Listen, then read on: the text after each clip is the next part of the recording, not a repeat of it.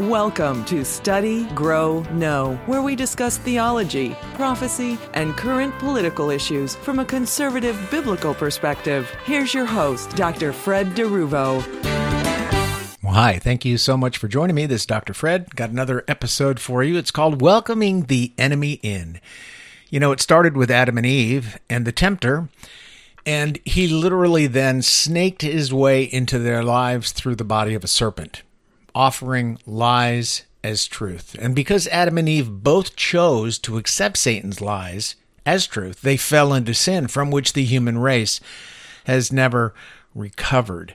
Now, Satan enters where he's invited, where he's welcome. And if he has to use lies, deceit, and subterfuge to get invited, he will do so because that's how That's his native tongue. That's his language. Lying, deception, fraud. Friends, we all know this is exactly what's happening again today. Satan lies, people believe it, and he gains an entry into their lives and greater foothold over society in general because of it. Now, it took roughly sixteen hundred years for humanity to get so bad that God chose to wipe out everyone and most of the animals. And a worldwide flood took place. Now, again, that was only roughly sixteen hundred years after Adam and Eve that Noah's generation was so pitifully evil, constantly ruminating on more evil things to do.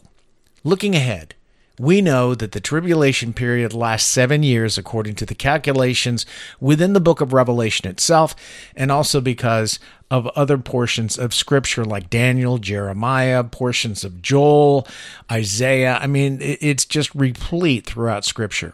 Now, given the fact, when we look at all the activity that's going to occur during the tribulation, it appears to be jam-packed with God's judgment after judgment after judgment. And at the same time, as I've previously noted, Romans one is another form of judgment that visits a society that resolutely ignores and works to cast off God and his moral authority and code. Now, if Romans one outlines the downward trajectory of a society that pushes back against God, his authority and rule, well, what we are witnessing then is the emergence of greater demonic presence and activity. And this fact shouldn't really surprise us, though initially it certainly may cause alarm in us. It might. I mean, that's just simply natural. Put another way, when people reject God's way, what are they doing? They are actively inviting the enemy, Satan and his minions, into their lives. This is exactly what occurred in the Garden of Eden when Eve rejected the truth in favor of Satan's lies. And she embraced them. And then Adam followed suit, Genesis three. Now, at that point, Satan gained access to this world, and he's never left. He has never removed his hand. He never will until he's forced to by Jesus when he returns. Now, once Satan manages to push a door open, he continues shoving himself right through it, making it wider and wider.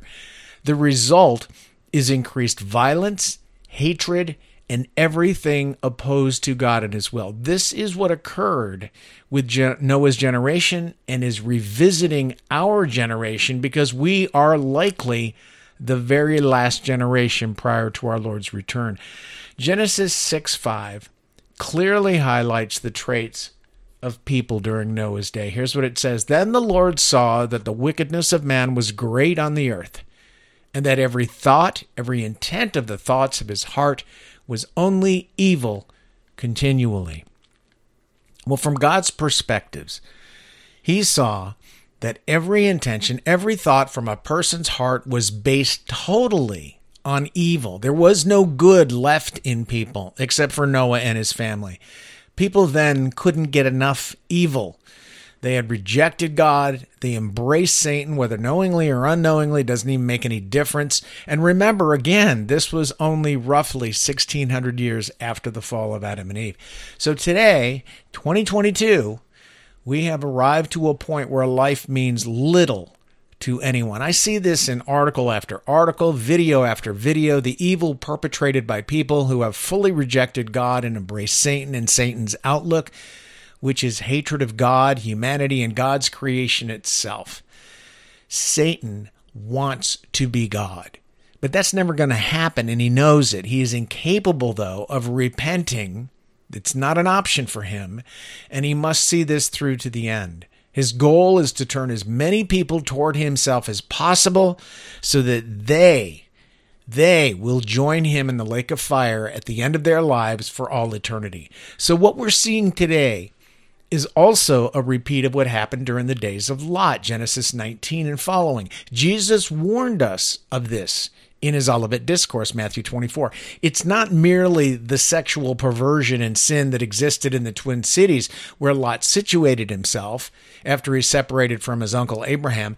It's the overall evil that became the very foundation upon which Sodom and Gomorrah existed. The people there were sexual perverts, yes, but they were also intent on being evil in how they lived toward others.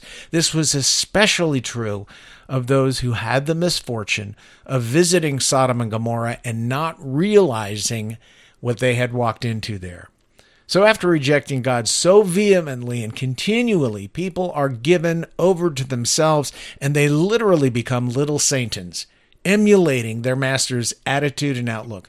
One of the results of this is that they actually lay on their beds at night thinking up new ways to do evil things. They literally plot wickedness. Micah two one, Psalm thirty-six four, Proverbs four sixteen, and many other portions of Scripture. Proverbs four sixteen tells us that these people can't sleep until they form new ways to create evil, for they do not sleep unless they have done evil, and their sleep is taken away unless they make someone fall. That's Proverbs four sixteen.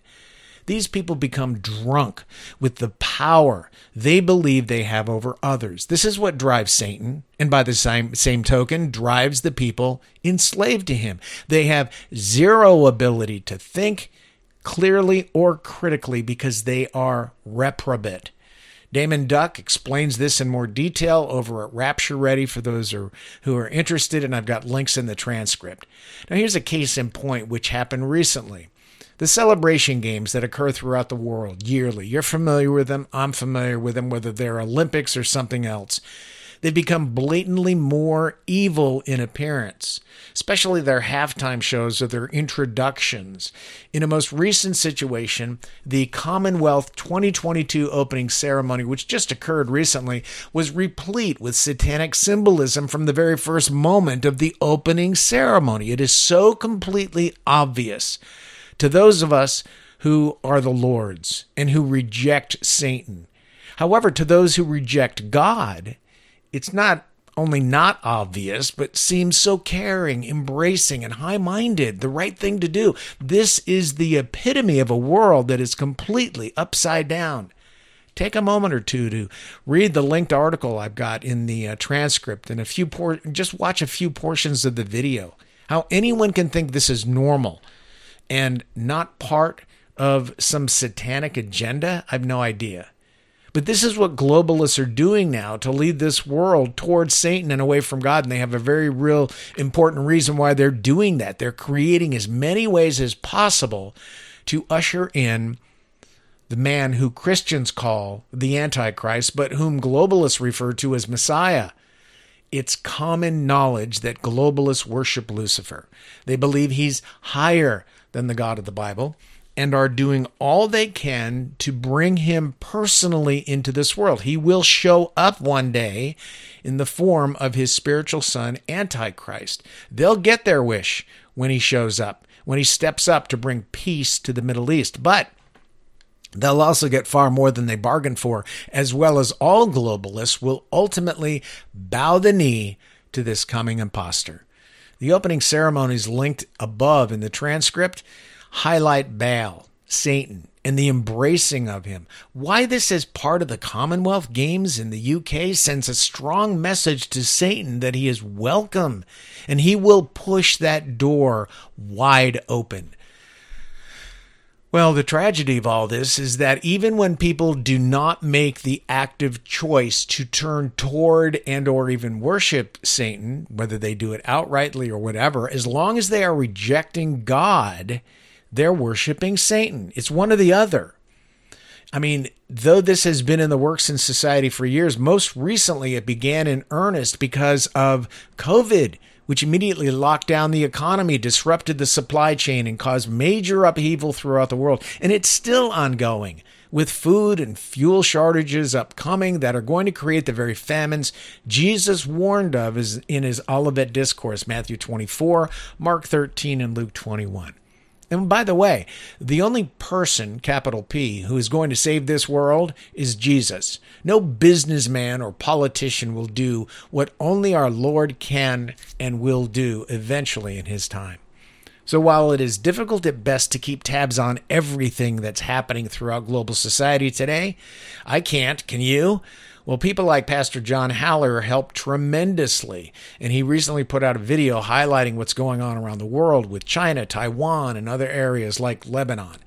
There's some great information in his one of his most recent videos, and I highly recommend it. I've got it linked in the transcript, but the link is going to take you to YouTube where you'll have to watch it there. You can't watch it through my page. So he discusses the coming problem of an even larger shortage of computer chips. Taiwan makes about fifty percent of the world's chips.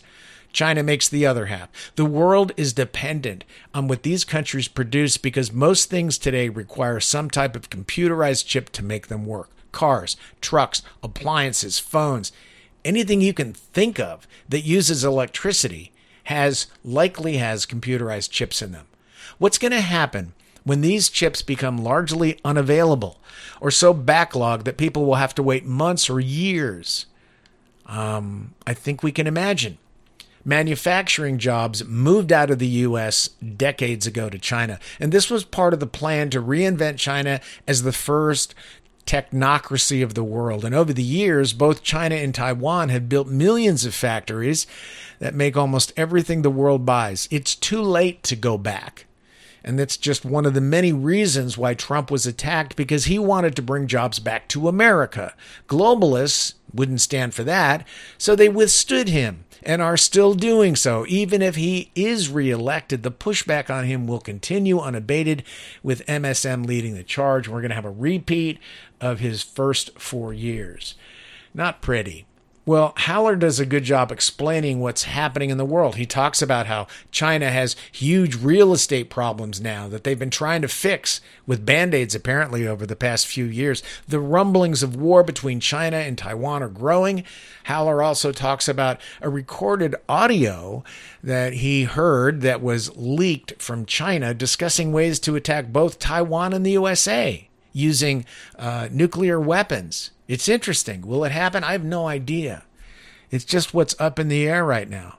The constant warmongering that we are hearing about in various places of the world seems to be fulfillment of Jesus' words in Matthew twenty-four, six through thirteen, where he stated that we will hear wars and rumors of wars, with nation against nation, kingdom against kingdom, yet the end is not yet. Jesus also noted that there will be famines and earthquakes in various places. However, after stating this, he clearly says this, quote, all things, all these are the beginning of birth pangs, Matthew twenty-four, eight, unquote. Here's just one example I've got linked in the transcript of the recent earthquake activity that's happening up near Iceland, for instance. These earthquakes then for Iceland totaling more than fifty-five hundred in forty-eight hours. It also caused a volcanic eruption as well. All of these things appear to be leading the world directly into the seven-year tribulation and great tribulation. Folks, it's important to realize that much of the world has been and continues to welcome the enemy in. That's just what they're doing. Why? Because they're rejecting God.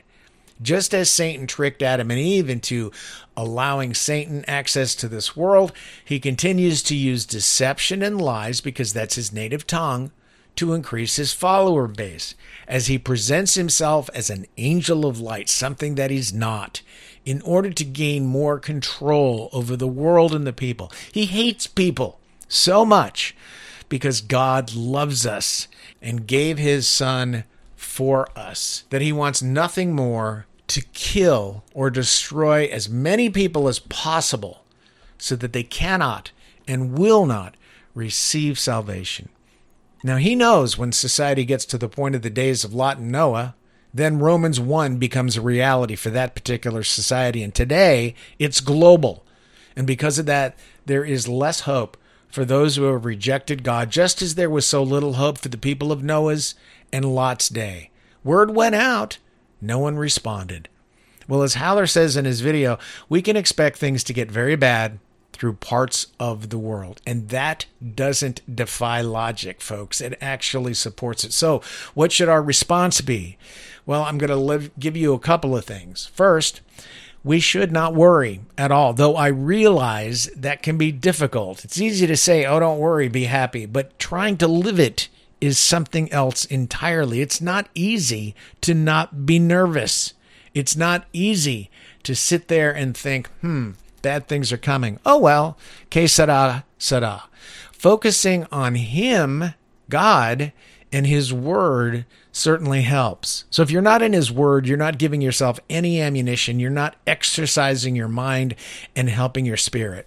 Second, we should do what we can to plan for ourselves and our families. In essence, put your house in order by taking care of things there. Third, the best way to beat the globalists is not through physically fighting them. They've got all the weapons and they've got the armies, but by simply redirecting our efforts to build relationships in our own community. Get to know small farmers and gardeners. Start buying from them if you can, if they have things to sell, produce, eggs, et cetera. Build those relationships so that you can become part of a cohesive group of people who all have the same goal and can have each other's backs. Fourth, continue to live the word and preach the gospel in word and action, whether people listen or not. Jeremiah is a prophet who really had no successes by the world's standards. His job was to tell people what God told him to say. It was and remains God's job to open another person's eyes. We spread the truth of the gospel. How that truth affects others is something we have zero control over. Finally, bathe your life in prayer throughout the day. Make sure you are in constant communication with God. Don't try to do this on your own. I mean, it, if you do it on your own, it, you're going to fail. Psalm thirty-seven tells us to to do the following, quote, trust the Lord and do good, dwell in the land and feed on his faithfulness. The implication is that we are to ignore or not be taken down by evil, but instead focus on doing good and trusting the Lord to provide for us. That is not easy. I understand and recognize that. I try to live it too. I still have to get past my sin nature. I still have to get past my fears and my doubts. But the truth is that the remedy for our fears and our doubts is a greater trust in the Lord. And that comes by hearing his word and putting it into practice. Well, the more we trust him, the more faithful he will appear to us. I want to thank you for joining me today. And until we meet again, I pray that God will open your eyes to show you how blessed you are in him. You've been listening to Study, Grow, Know with Doctor Fred DeRuvo. Please join us each week for new broadcasts that deal with theology, prophecy, and political issues from a biblical, conservative perspective.